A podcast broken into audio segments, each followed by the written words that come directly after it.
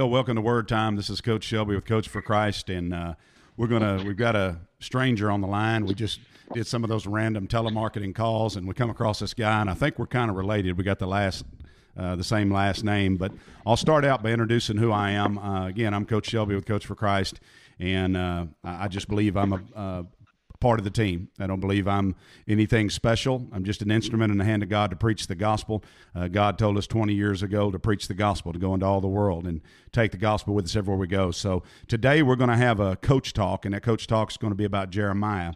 And so that's my as short as I can intro make for you guys. Uh, but Derek, go ahead. This is Derek Shelby, son of the Coach for Christ, Ronnie Glory. Shelby. I'm over in Waxahachie, Texas, uh, quarantined with my Bible and some weights. And uh, man, I'm just ready to get on here and share a word from Jeremiah. I just uh, I'm about to graduate here at Southwestern Assemblies of God University, and uh, played four years of college football. Um, but I'm hoping to be moving back and be live with you guys. So. Amen. Praise God. Amen. Would be nice to have more, right? Yeah. Um, I'm Coach Shaw. I'm kind of the add-on to all this. I know Derek and Coach Shelby have been doing this a lot longer than me, but um, we lost uh, Coach Cook a few weeks ago. He's sick think, or something. I think he's free, but go ahead. Yeah, he's probably good. He just sorry, Coach Cook, if yeah, you're listening. If you're listening, we hadn't got him back yet. We didn't even think about that. We didn't think to invite him either. So well, it's been so long. yeah. But uh, anyway, I'm Coach Shaw. I, I coach with Coach Shelby, and um, I've met Derek a few times. I've, yeah. So he seems like a good guy so yeah. far. You know, so. Appreciate it. Well, praise God. And, you know, Coach Cook, if you're there, you're welcome to call in. The number's 817 932 6907. Do you need that number again? I don't remember it. So anyway, I just gave it to you, and because uh, I just made it up. Praise God. Hey, all right, brother, you're always welcome, man. But anyway, uh, we just went with what we had, and uh, today we're going to be talking about Jeremiah and what is the purpose of talking about these Old Testament prophets. Mm-hmm. I'm going to kind of give my overview real quick of what I see and whatever I see or don't see, guys. It's always important for you to go back to the Word of God. This is a talk. This is not a sermon. There's a big difference in a praise God. The Holy Ghost is all. That's we used to get the Holy Ghost train coming. We got the we got him coming. So we ain't going to stop. Amber alert. Praise God. They said the word of God is going into all the world, so we got an amber alert. Praise God. So, Father, in the name of Jesus, whoever that Amber Alert is about, in Jesus' name, God, we, we, we pray that you bring your judgment and your righteousness to that situation. And, Lord God, that whatever needs to be made straight be made straight, crooked ways be made straight. And, Lord God, you are the author and the finisher of our faith. In the name of Jesus Christ, we pray. I don't know what's going on. I don't know what that was about, but I know it probably wasn't good. So, Lord God, we ask that you turn around that which is not good into something that's good in Jesus' mighty, mighty name. And somebody said, Amen. But back to Jeremiah. Uh, these Old Testament prophets, you know, God is never the to change. He's the same yesterday, today, and forever. And when you go back and you read these Old Testament prophets, uh, you realize uh, the parallels of America. And I'm not going to say, "Thus saith the Lord," and I'm not going to put dates and things that God hasn't given me, but He has given me a particular interest in the things of the prophetic. I'm not classifying myself as anybody. I'm just a sheep under the commandship of the shepherd Jesus Christ. But I am telling you that we are drawn to see and learn from our past ancestors, from Israel, from Judah, from the people of God. We are grafted in to the olive tree. We are Israel spiritually. And so we need to learn from these things. And Jeremiah uh, spoke much of repentance and the judgment of God to come. Now, I need you to understand that not all the, the Old Testament is not in chronological order, but as best as I study, I find out that after Solomon, there was a division in the northern southern uh, kingdoms of Israel. And the southern kingdom was Judah. And uh, somewhere around, and, and again, don't pinpoint the exact day because as you look at literature and things like that, and you study, there may be a year or two difference, and sometimes possibly it could be a hundred year difference. But somewhere around a thousand BC, uh, when uh, Solomon had passed, then we're looking at 627 BC that Jeremiah becomes a prophet. Uh, Daniel was taken captive in about 605 BC. Uh, 586 BC, Judah falls, Jerusalem's destroyed, and Jer- Jeremiah's ministry ends. And that's about a 40 year span. Now, as we go to uh, 538 BC, we find the first exiles return to Judah, and we find the fall of Babylon. So during this time, what I want to say to you is that we see that um, in Jeremiah 29 that they were taken captive for 70 years, but it's quite possible there was a couple of different groups taken captive about 20 years prior to the whole city being destroyed of Jerusalem. And so that adds up to be 70 years. What I'm trying to tell you is that's kind of a precursor. There's things that were happening before the ultimate destruction. And God continued to warn continually repent, repent, that I may turn away my judgment from you. Repent, that I may turn away my judgment. In the same way in America, we have things going on. Now, I think it's astounding that as we read the book of Jeremiah, and according to what I just said, from Solomon to Jeremiah, you have roughly 400 years. Not exactly, but roughly 400 years. And I think it's astounding that you look at America, and John's a history teacher, that how old is America? Now, we can sit here and say that's Israel and that's Judah, but that's not America. But if you look at certain things in the Bible, you see things like 40s. 40s represent the, the, the direction, the correction of God, the judgment of God, even if you will. You know, Moses was in the desert 40 years. Jesus was in the wilderness 40 days and 40 nights. I could go on and on about trials in my own life, about the number 40. We also see 50 as a representation of Pentecost, okay, of, of, of total freedom. And I'm trying not to go deep into anything, but the Babylonians struck Judah in 605 BC, and again in about 599 through 97 BC. Every attack, they took bright leaders, and this is in 2 mm-hmm. Kings 24, 14 through 16, Jeremiah 27, 29, also in Daniel chapter 1. You can see these things.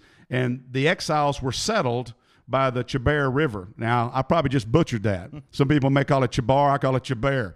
Chabar, Chabar, it was by that river that's C H E B A R. So you spell it however you want to, and that's in Ezekiel chapter 1. And the first prophet had told Zedekiah that the captives would be coming home in about two years, and that's in Jeremiah 28.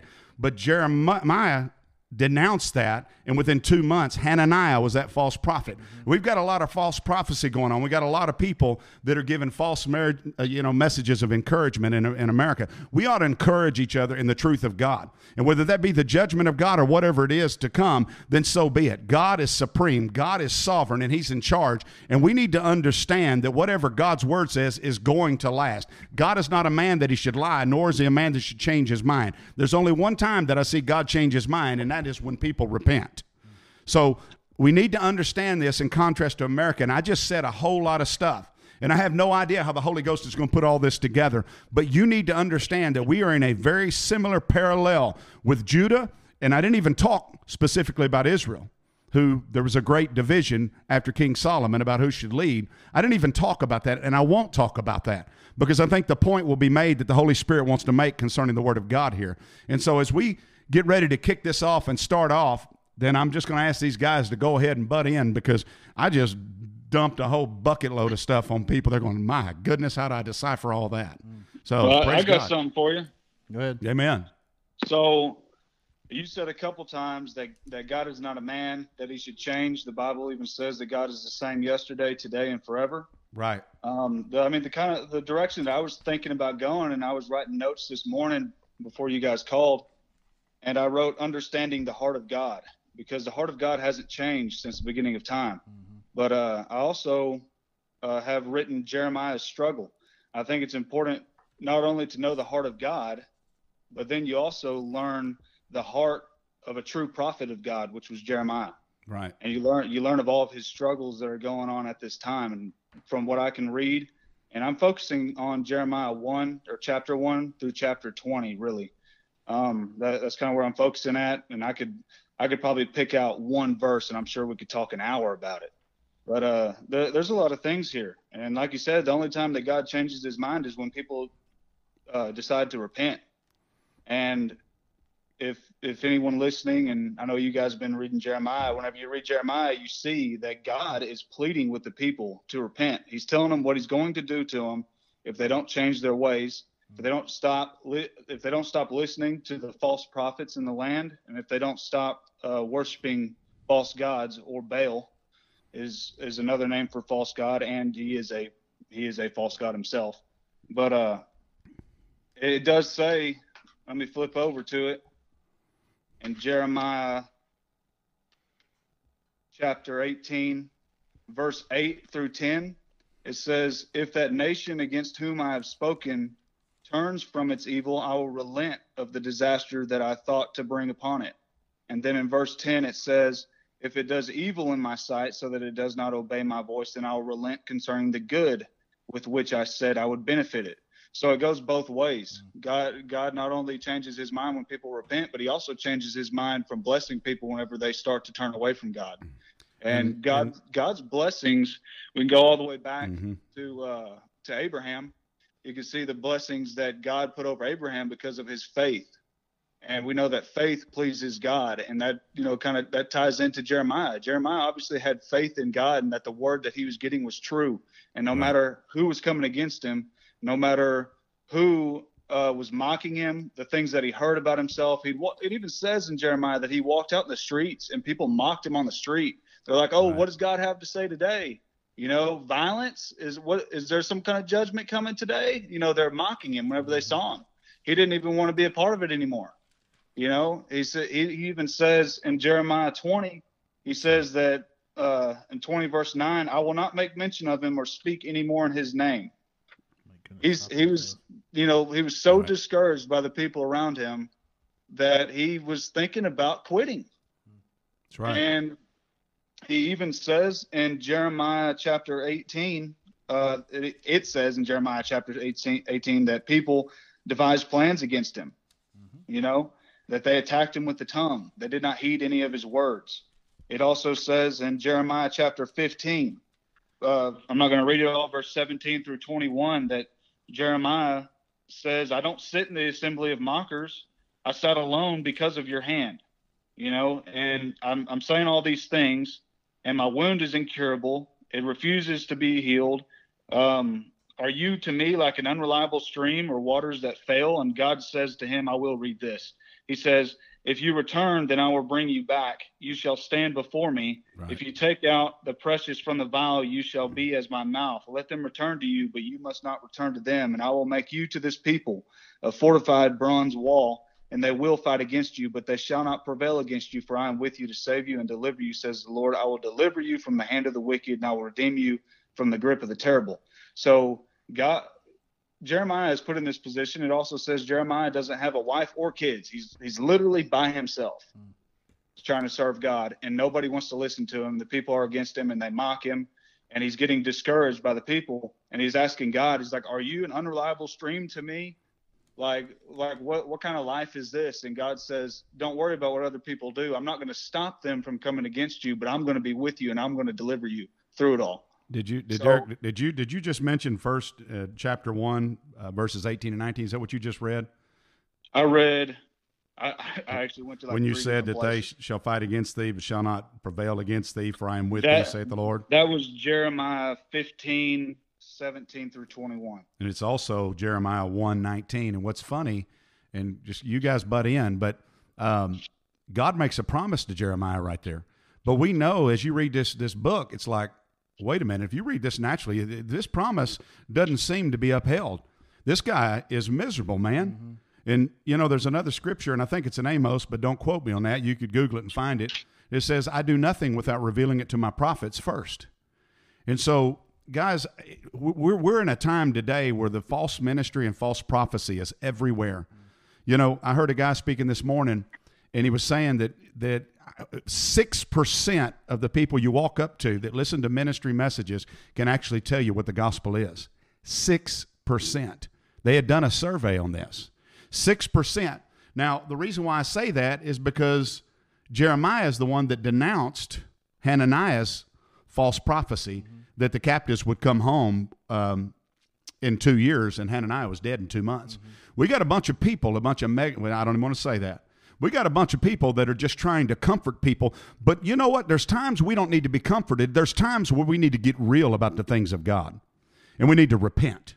That's what we need. And for God to use somebody, we got to be dead to ourselves.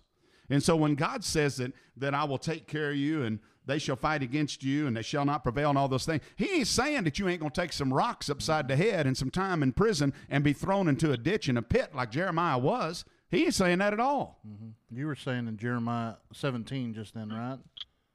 Was, uh, or Derek was set, yeah. was it Jeremiah 17? Yeah, I actually hit on like three different right. verses, but uh, well, three different the, places. But I think right. you're right. And the reason, but the reason you say, I believe it's Jeremiah 17 7 is the one that resembles Psalms 1, where it talks about the tree uh, being yeah. planted along the riverbank. And Yes. uh, so, I mean, that you know, and that's the thing for me when when I read this stuff, when we go over this stuff, because all this is just a type of what we're going through and what we will go through too. And you know, Jeremiah, the one of the holiest men on the planet, if you could call him that, you know, in, in that sense, He was an obedient man, no an doubt. obedient, yeah. right? Yeah. more well more than these others for sure. And you know, because there's a one that I wanted to read too, but you know, he's dealing with stuff left and right. And we, you know, I read one last week. I think about Jesus in Luke 22. I think it is where he's he's so in grief that the sweat's dropping off of him like blood. Even Jesus dealt with some of this this anguish from others, obviously. Um, but in, in Jeremiah eighteen eighteen, and I don't I think you didn't I don't think you read this, but you might have. Says um, they said they come and let us devise devices against Jeremiah, for the law shall not perish from the priest, nor counsel furtherwise, nor the word from the prophet. Come and let us smite him with the tongue, and let us not give heed to any of his words. And I think you read that, but uh, th- it it just shows you how corrupt. It doesn't matter in what time frame um, of Israel. Any time in the Bible, we talk about it was so bad Sodom and Gomorrah happened. It was so bad the flood happened. This is, I mean, they're talking about killing this guy because he's a prophet, and be, and really, it's not because he's doing anything wrong. It's because they don't like what he says That's right. I don't like and that's the bottom line. And I mean, we, so and and the thing is, in America, we don't get away with murdering someone like they could have stoned this guy Not back yet. then, or right yet. Not yet. I mean, It's other parts of the world, it's coming, and it's coming here too. But Right. now, we just get talked down to. We get persecuted verbally, um, losing our jobs, things like that. Um, and so, I mean, it happens, and it's been happening th- from the beginning of the world. And I wanted to point something out when Coach Shelby was talking earlier about when Israel and Judah split. I read a study one time, and it talked about uh, I can't remember for sure the amount of kings, but let's just say there were like 20 in Israel and like, let's just say 20 in each uh, before the exiles started. And it said in Israel, there, and if you read in Kings and Chronicles, there wasn't one, you know, it, it talks about this is King Ahaz or whoever, and he did good in the sight of the Lord, or he did he was detestable in the sight of the Lord. It says that when they bring him up every time you read. And in Israel, there wasn't one good one, mm-hmm. not one in the entire history after Solomon. And then in Judah, it was just a couple. And some of those, for instance, like I think it was Hezekiah, mm-hmm. who was it was right before Assyria was going to come, and he prayed to God and he saved him, and then he was mm-hmm. going to get sick and die early. Yeah. He had all this stuff good happen, and then he goes ahead and shows Babel or Babylon, hey, come check out all our riches and stuff for you all to get later on. So I mean, even the good ones in Judah Yeah, had their faults that led to this, and and like Derek said, there's so much where people had every opportunity to do this, and I wanted to read one in Revelation nine because I've been reading Revelation right now too, and ju- just to kind of give an idea, but people see what's happening. God gives them warnings and warnings and grace and try this. Try, and uh, uh, if you don't know about God's grace, I mean, just look at your life. If you're really being honest about yourself, you don't deserve being alive, much less some of the things you've gotten away with or things like that.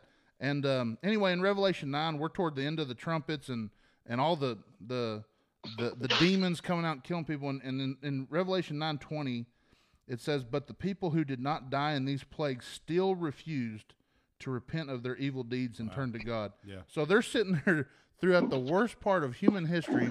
Half of the world is getting smote daily by by these demon like people supernatural beings are doing this stuff and they're still sitting there and will not repent of what they're doing wrong. They still can't it you know and that just shows you we're talking about Old Testament whatever time period some there there is an aspect of our society who will not ever see anything close to resembling life.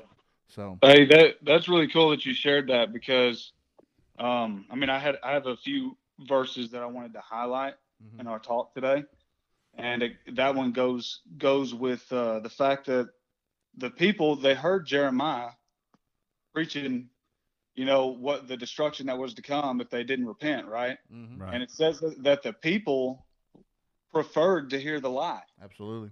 That's They- Isaiah they 30. heard- We've talked heard- about that a bunch.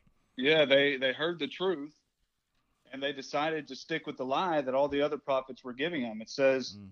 in Jeremiah five thirty one that the prophets prophesy falsely and the priests rule by their own power, and my people love to have it so. And then it also says in six fourteen that these false prophets they actually healed the heart of the people slightly by saying peace, peace when there was no peace. It makes you feel good to hear Right. the lie. And that's no different than You know? nowadays. How it is now. Yeah. We I, I I stopped going to this church because he preaches against something that I do and I want to be okay with, or you know. And I'm not speaking me So specifically, we- but we anybody just exalt man. right. And that's your idols that we, exalt bring up. I, I, there was a preacher one time, and if I said his name, you'd all know who he is. He's prophesying or prophesying uh, Mm-hmm. daily if you get on Facebook, but um, promising people that whatever. But I had a guy tell me, he says, "Please do not speak against this man." Well, let me tell you something, devil. Right. Let me tell you something. We have a responsibility to preach God's truth. I don't speak against any man. I'm not the judge of any man, but I'm the judge of fruit. I'm a good fruit inspector, and I can tell when a tree has fruit on it and when it don't. And I can tell when it's the fruit of the kingdom of God and the fruit of the world, because greater is he that's in me than he's in the world, and that's the wisdom of the Holy Spirit. We have a responsibility to point out false doctrine, for if we don't, then the judgment of the people that are being led into a ditch that this false prophet being led by a demon mm-hmm. is leading me to, then we can't say that we care about people at all. Now, I, I will show you something that's pretty amazing. And again, you guys jump back in. You guys are doing a tremendous job. This show makes it easy on a guy like me today. Let me jump in right then. Go ahead. Because he's talking about calling out what we see wrong. And I, I've said about Ezekiel 33 plenty of times, the watchman on the wall. Mm-hmm. Yeah. Uh, on this podcast, different times. I mean, we have a responsibility for that. And it's not that hard. You know, true believers, and like you said, 6%, it's funny that 6% because, you know, some people will say half the church, 25%. We've always thought it was a lot lower than that. Right. Six percent is probably too high. It also, I mean, who knows? But um, those who true believers, and that's why it's so hard for the true believers. Like Jeremiah, he wasn't the only believer, quote unquote, back then, but he was the only one doing it the right way. Uh, everyone else was false, or I'm not saying everyone, but most of them were. The ones who believed they were, they were going through the process. of anybody, you know. Right. There, are, there are a few. Some of the princes come together and maybe an indication that they believe the word of God and delivered it to the king, and but it doesn't define that very clearly. Right. There's And there's that- not a huge uprising to follow Right. Jeremiah. And, that's the thing about you know, like I said, I've been reading Revelation. There's a Mm. there's a purifying that's going to keep going, and this is what we're going through now as part of that purification Right. and getting to the point where God is not coming back. And Coach Shelby says it all the time, a whore. He's not coming back for someone with with a spot. It's a spotless bride. It's a pure bride. And how else do you do that by besides getting purified? by the blood. Right, and you By get blood. tried. The tribulation that's part of it, and so the so anytime we're looking for a way out, when we're looking for, Mm-hmm. don't preach that to me because it makes me feel bad. You're you're you're being spotted. You're Mm-hmm. you still have the stain on you. God's not coming back for that. You know, I found it. I was fixing to read to John, and it was a powerful, powerful um, chapter seven and verse. Uh, let me grab my glasses again. Verse sixteen, and there's a lot here. It says, "Therefore, pray not thou for this people, neither lift up cry nor prayer for them, neither make intercession to me, for I will not hear thee." There's a time, guys, to where disobedience comes to point, and you can read Romans 1 and find out all about it, to where God says that I will give them up to reprobate mind. There is a time. Mm-hmm. There's also scripture in the book of Isaiah. It slips my memory where that is. It says that my judgment judgment brings my people to righteousness. There's a time when, and, and I don't think God's saying, and, and if I'm wrong, then Holy Spirit, please correct me. He's not saying that we don't pray for repentance. He's saying don't pray for these people to be released from my judgment because the judgment of God brings the repentance of God. Mm-hmm. Did y'all hear what I said? And I would rather be judged on this side of heaven than in eternity, eternally judged.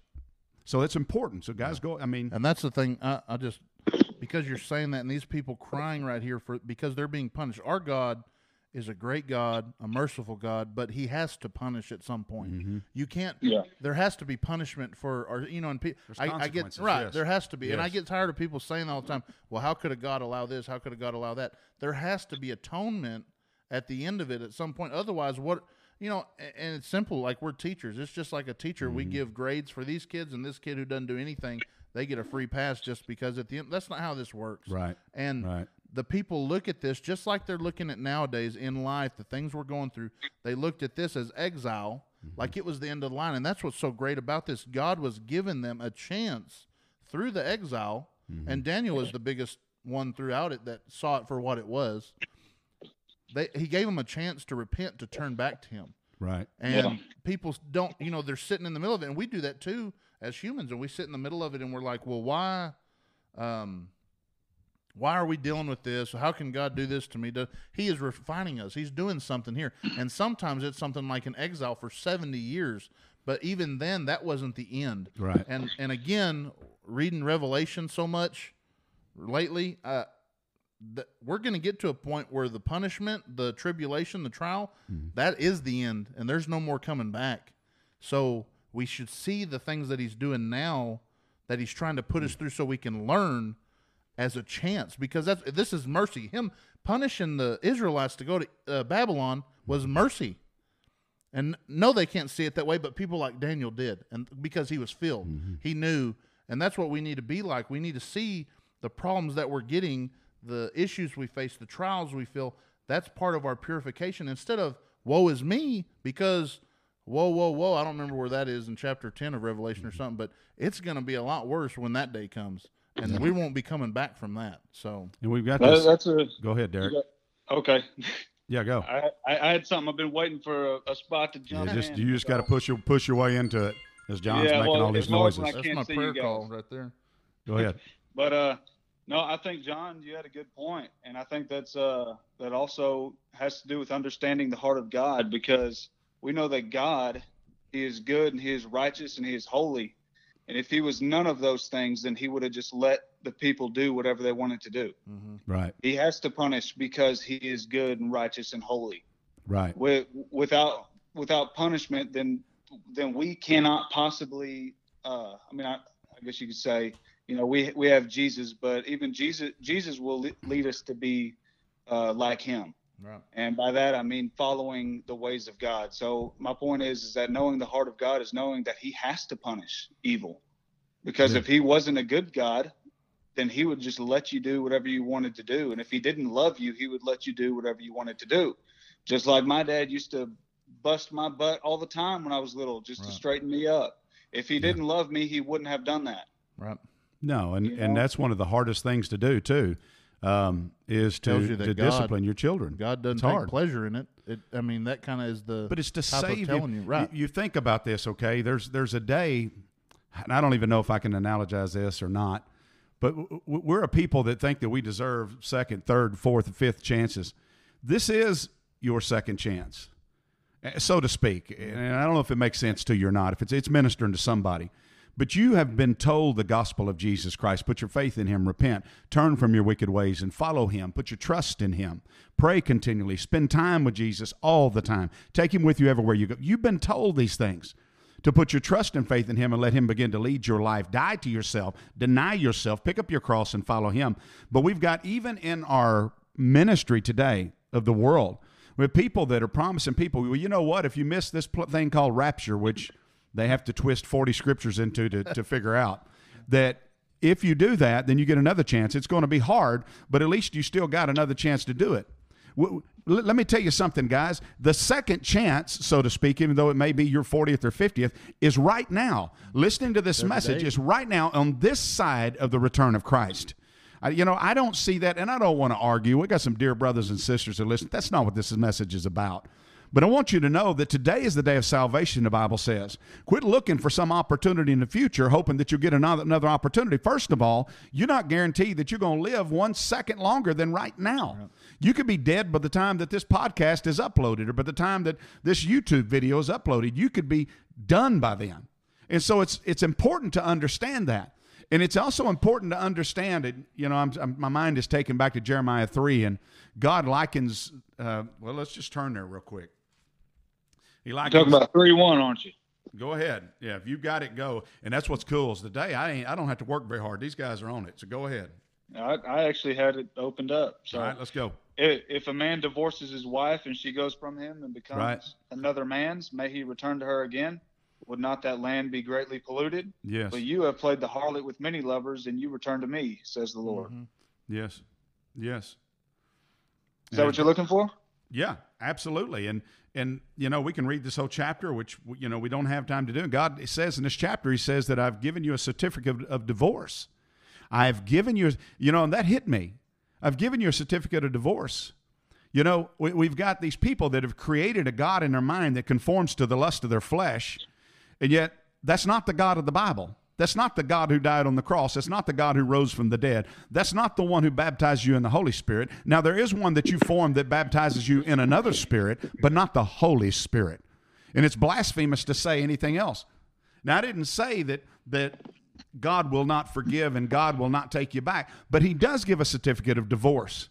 And when, if you're going to live with God and you're going to be a spouse unto God, then you're going to follow the rules. You know, we've got people out there listening, and I maybe I'm on a sidetrack, and you guys can slap me and get us back on track. But I believe we're right. We need to be.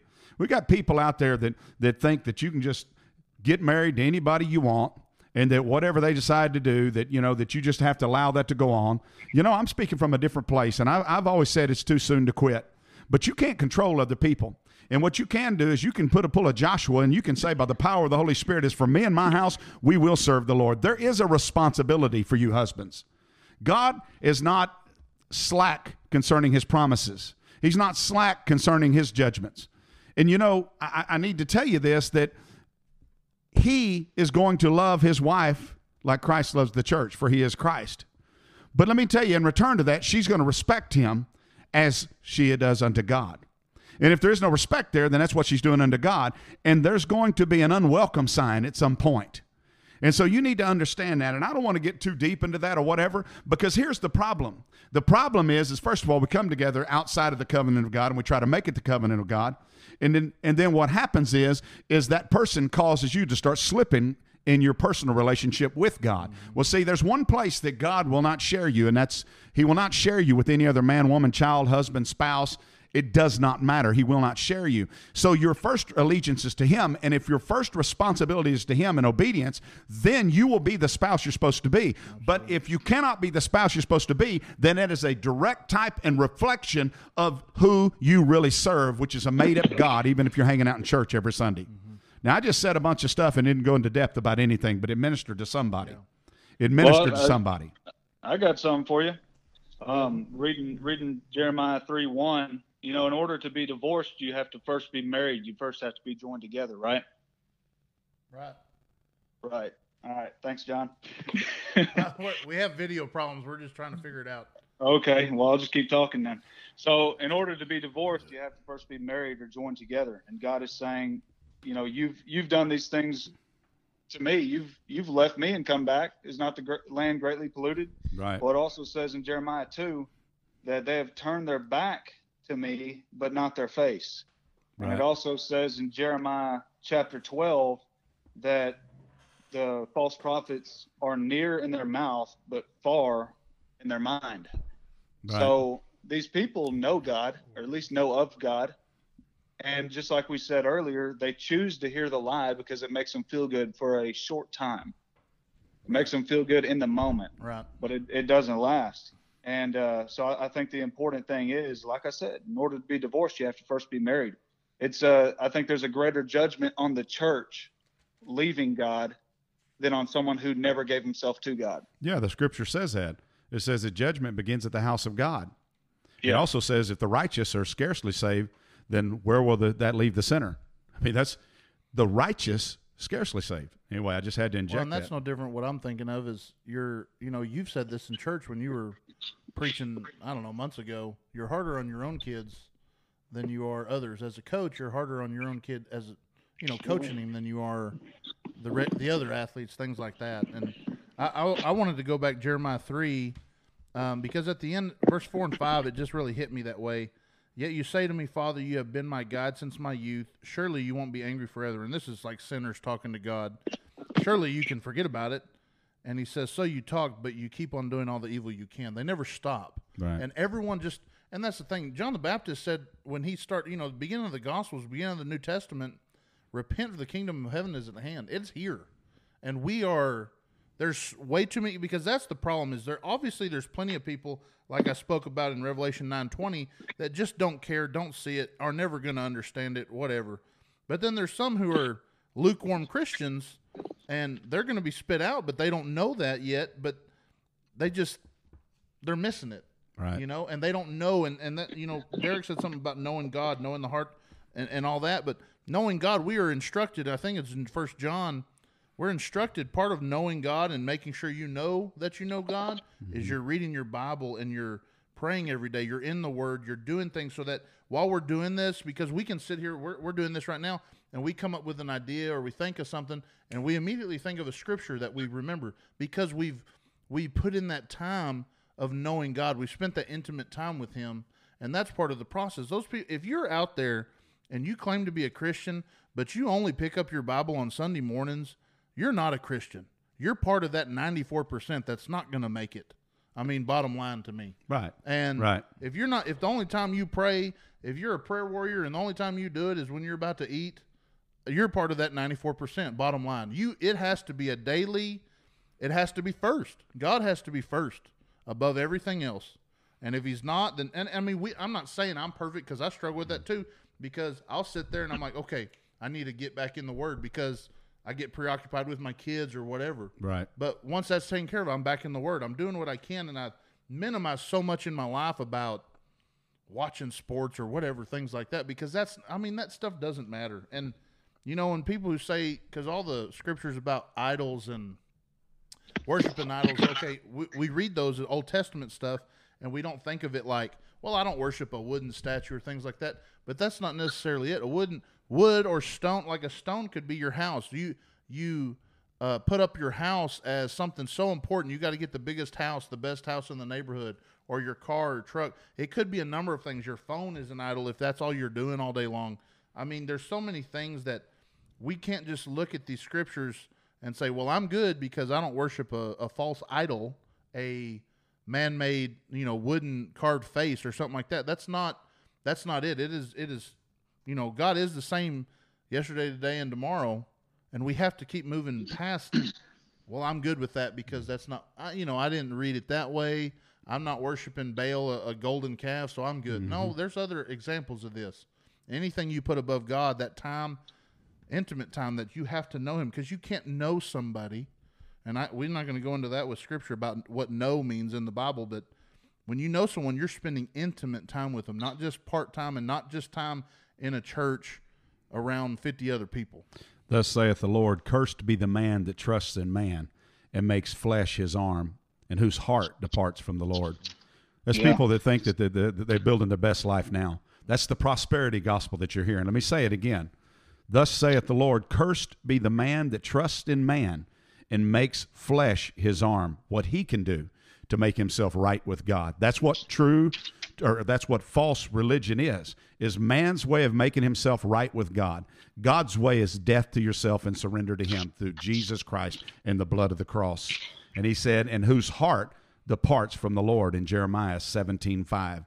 So, it's important to understand with what John said uh, concerning this. So, um, there's also a scripture, and if you guys turn with me real quick to Jeremiah 12, then uh, I'll ask you to expound on this if you want to. And I feel like it just fits right here. I feel like the Holy Spirit just puts things together. It says, If thou hast run with the footmen, and thou have wearied thee, you're running with man, and you've gotten tired with that, then how can you contend with horses? How in the world are you going to do this with horses if you can't even do it with men? And if in the land of peace wherein thou trusted, thou wearied thee, then how will thou do in the swelling of the Jordan? How are you going to? Can you can only imagine as the Jordan swims? I mean, it's a river too hard for you to fight that current. So, how will you do that? How will you do it? Guys, folks, we're going to have to jump into the Spirit of God and just let go and let God. I said, just let go and let God. So, anyhow. Back on uh, Jeremiah 17, mm-hmm. and John actually referred to this earlier about the tree planted by waters, referring to Psalms. Um, you know, just it, in contrast with the verse that you read says, "Curses the man that trusts in in man, that makes his flesh right. his strength." His heart departs from the Lord. Right. Um, if you jump down a couple verses in verse seven, it says, "Blessed is the man who trusts in the Lord, and his hope is in the Amen. Lord. Yes. For he shall be a tree planted by waters, which spread out its roots by the river, and will not fear when heat comes, but its leaf will be green. It will not be anxious in the year of drought, nor will cease from yielding fruit." So I think it's also uh, it's also good that you also uh, at the beginning explained what's going on, and we kind of talked about Jeremiah's struggle right. earlier. And uh, I think I think God is is talking to Jeremiah. I mean, obviously he's talking to Jeremiah right here, but I think he's talking to Jeremiah's situation and his struggle right now. He's Yeah. saying that the man who trusts in the Lord is going to be like a tree planted by waters. When the tree is planted by waters and its roots are deep, it's getting the nutrients that it needs, right? Right. And it's saying that when the heat comes, its leaf will still be green because it is it is plugged into the source. Right. And then it says, You will not be anxious in the year of drought, nor will you cease from yielding fruit. You're going to continue to yield fruit. You're going to continue to serve God. And the fruit of your labor is going to be shown even in hard times, which is what, where Jeremiah was. because our, our trust is not in the things of this world. E- even with everything that's going on in this coronavirus, I mean, it's funny that I was sitting out on my porch this morning, and there's a big old tree uh, sitting in the field beside me, and I videoed that tree, and I sent that to my kids this morning. I, I prayed over the tree, and and it's funny how God puts things together right here with Derek bringing that up because in Psalm 3 it says, And he shall be like a tree planted by the rivers of water that brings forth his fruit in his season. His leaf shall not wither, and whatsoever he doth shall prosper. And so we have to understand that there may be some storms, there may be some droughts, there may be some high winds, there may be some things that are going on in this life, but our root structure, the root structure of a tree and a healthy tree, there's as much root structure that you cannot see under the ground as what you see sticking above the ground. And in some cases, there's even more. They go to the depth where deep cries unto deep and where we tap into the Spirit of God. We've got too many people that again we're talking about this fluff gospel. We're talking about people not wanting to hear the true word of god just like uh, judah didn't want to hear in the book of jeremiah here. Too many people wanting to hear a message that makes them feel good. Too many people wanting a carnal answer for a carnal problem. But we need a spiritual awakening is what we need. We need a born again repentant attitude. Our heart is exceedingly wicked which was the next scripture that derek didn't read right there. It says that the heart is exceedingly wicked. Who can know it only God can know it. So quit trusting in your heart that's tied into this world and begin to tap into the Spirit of God, which where the true heart of man is, and begin to commune with the Spirit of God, where deep cries into deep. Shut the world off, shut them out, and let God. And, and I, and I want to say this too, because what I'm saying seems hard, and somebody's going to misinterpret what I just said. They're going to say, "Well, that means we can't have no fun, or we can't have do this." That's not what. No, no, no, no. But you got to redefine what fun is. What does God approve of, and what does God say is okay? I ride a motorcycle. Listen, I get up in the morning, read the Word, and pray, and I go ride my motorcycle. I'm a coach. I teach leadership. Uh, I have fun, but I don't exclude Jesus from the equation, nor do I compromise the Word of God in any of those things that I do. And if God says that motorcycle's gone, it's gone. But the countless hours of time that I've ridden and got to speak and hear from God and meditate, God allows me to do that. It's not something I worship, but what we've done is we've fabricated a God. When I say we, the Church of America has fabricated a God that'll give them the things I just spoke of, of what they want, because that's really where the heart is and what they desire. That's not where my heart is. That's just what I do. It's not who I am. I remember when I got the revelation that, and God said that coaching is what you do, it's not who you are. Who you are is a child of God. He even spoke to me, and Derek remembers this, and he said, Your testimony's wrong. And what do you mean, Lord? Because 20 years ago, I began to testify how God used football and did this and do that and all that. He said, No, no. Just like Jeremiah chapter 1, he said, I called you from the womb. I've called you a prophet to Judah, even from the womb, to be a man of God. And in the same way, not exactly the same way, but you get my analogy, he was saying, No, I called you to be a child of God in obedience to me. I didn't call you to go be a football player or be a weightlifter or be this or be that. Not that those things are wrong within their own right. And they've got to understand what God approves of for that person may be different than it is for you or me. But the point was, is my message was wrong. I was using what I had built, what I had gloried in to say this is what God had done. And no, it's not what God had done. God was just so good and loved me so much that he was able to draw me out and give me a spirit of repentance and allow me to see him when I was blind, allow me to hear him when I was deaf, and do something in my life with the mess that I'd made. And that's the simplest way I can put it. He did something in my life with the mess that I made. And then he turned it around and said, "Okay, what you worship now is going to be a platform to the ministry." And now that's that's a real slimmed, way down version of my testimony. But that's what people don't understand is that we don't. Most of us don't know what we were saved from, Right. and how wicked we were. Because you know, and I always say this. That's what's funny to me is I've gone through some recent trials, family wise, things like that. From the world's perspective, I was a pretty good man.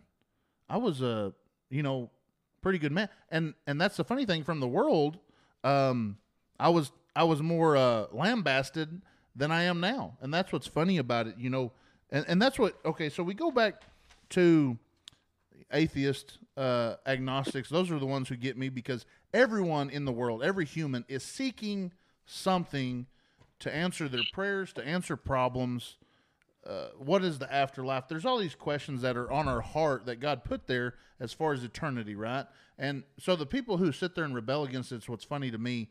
because Coach Shelby was talking about, you know, the church and and the shallow people and things like that, and I kept thinking about Matthew 13 and why people leave the church because and I just want to read this in Matthew 13 if you don't not familiar it's a parable it's a parable about a farmer sowing seed and uh, the different types of seed or Christians that either don't last or whatever and in verse 5 it says other seeds so this is the second set other seeds fell on shallow soil with underlying rock the seeds sprouted quickly because the soil was shallow but the plant soon wilted under the hot sun and since they didn't have deep roots they died and we talk about Jeremiah 17 it's not if the heat comes while you're planted, it's when it comes. when. It's when. going to happen. And in this case, these people, they were fired up, forgotten. This is, I think it's the church of, um, it's the first church talked about in Revelation. They were on fire for God at the beginning.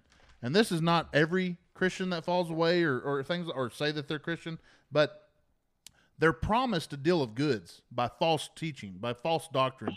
You become a Christian, everything's great. And then they realize as soon as they start working on their faith and reading and praying that this isn't really that good a deal. It's actually worse off if you if you look at it that way. And the point of that is not church is Smyrna?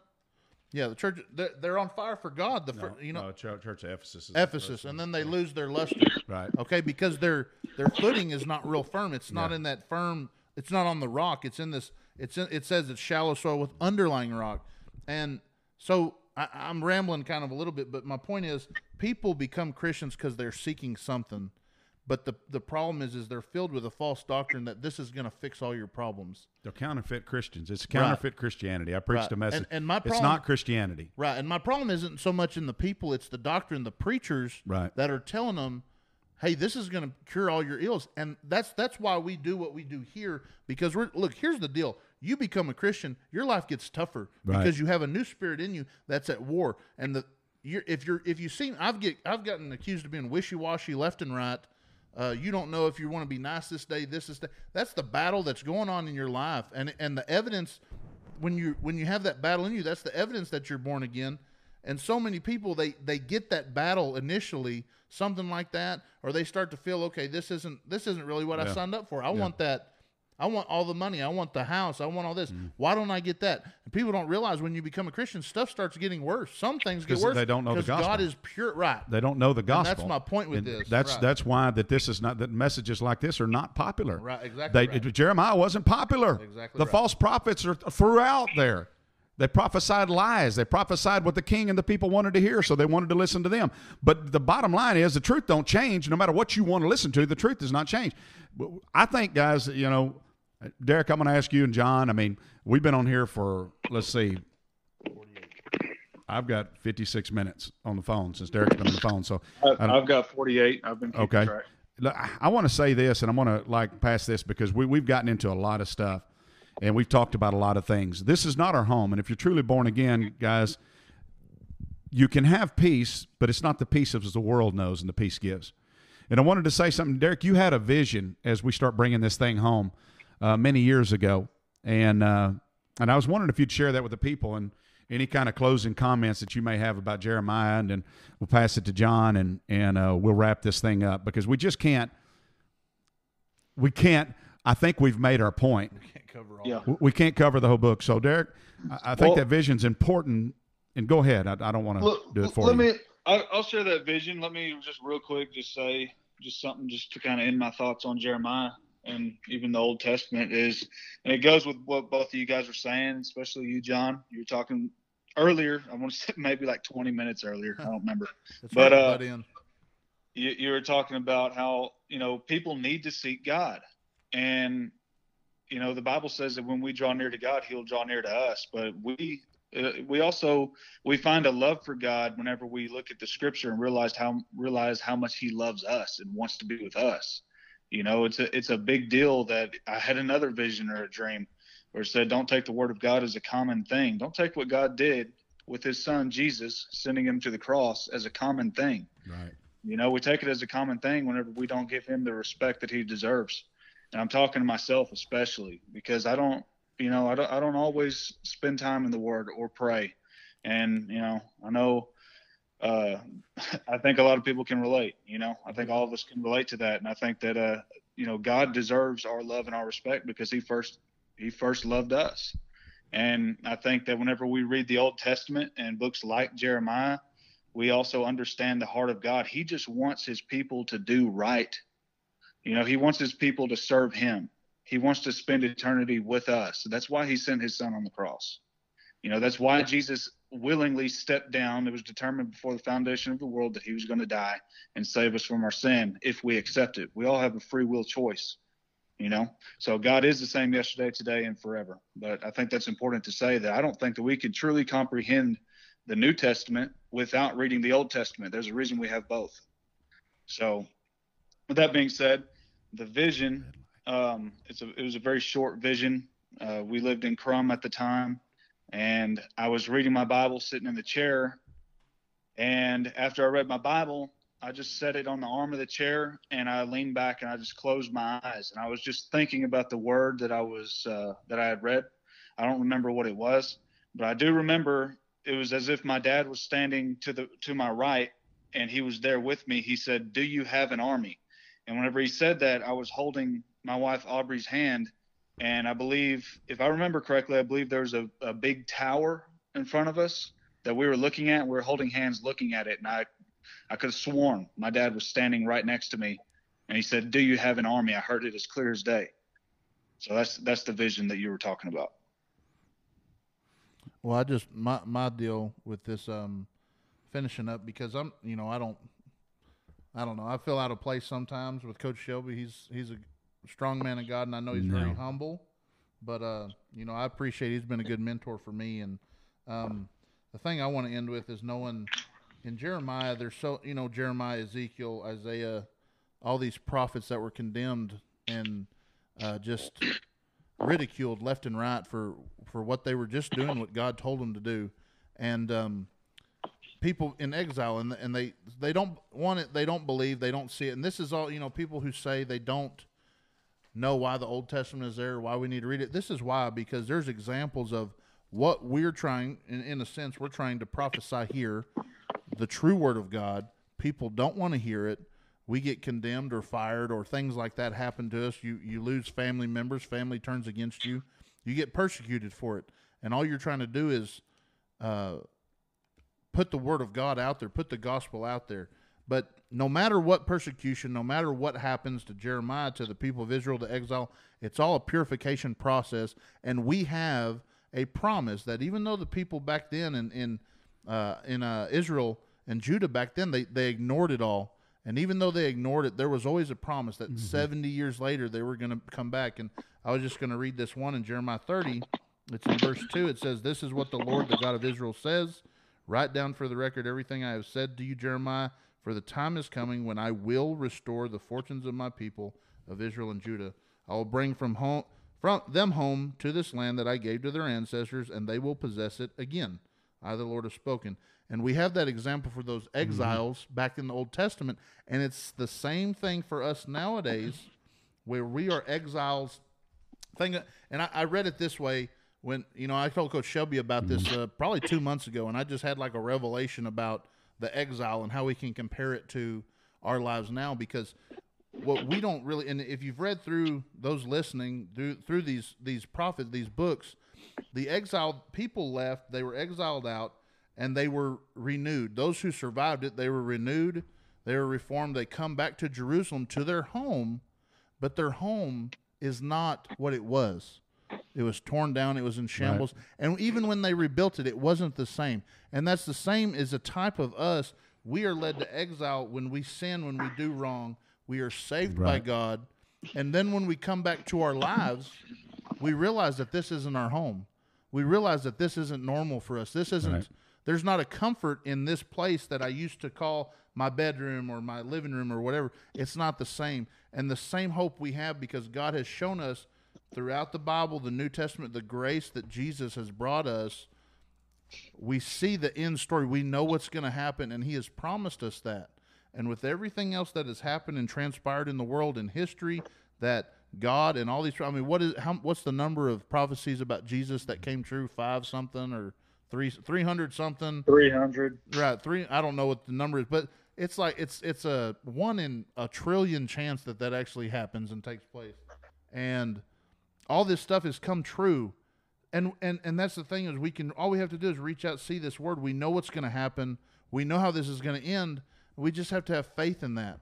And yes, we're exiles right now in this land. We live in America. It's a great country and all that, mm-hmm. but we're exiles here. This isn't our home. And we're going to go home at some point, and I'm hoping we can take we, as many as what we, we can. What we better learn, which is a different lesson, what we better learn is how to live in Babylon. Because that's what, what the whole point of the 70 years was, is people uh, getting some things straight with God.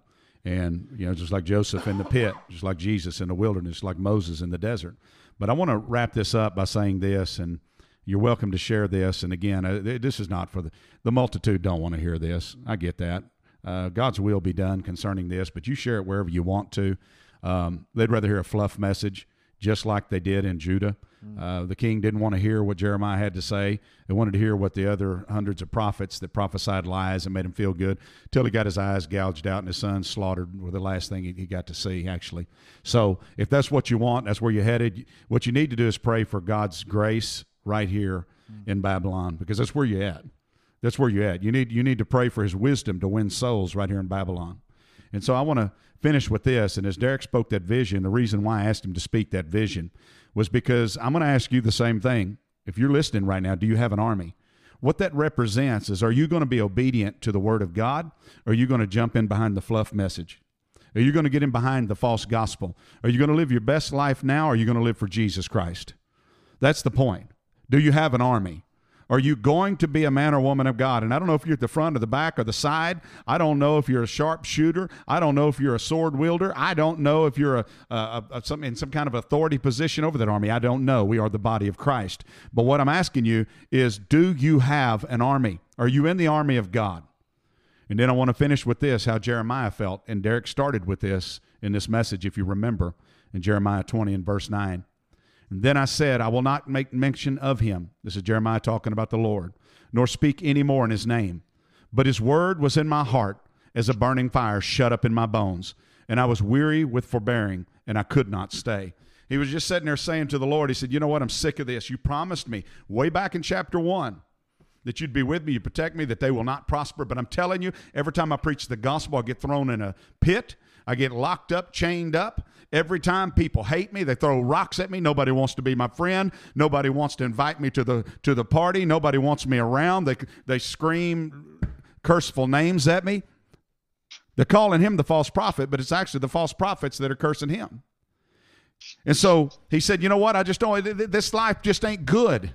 It just ain't good right here."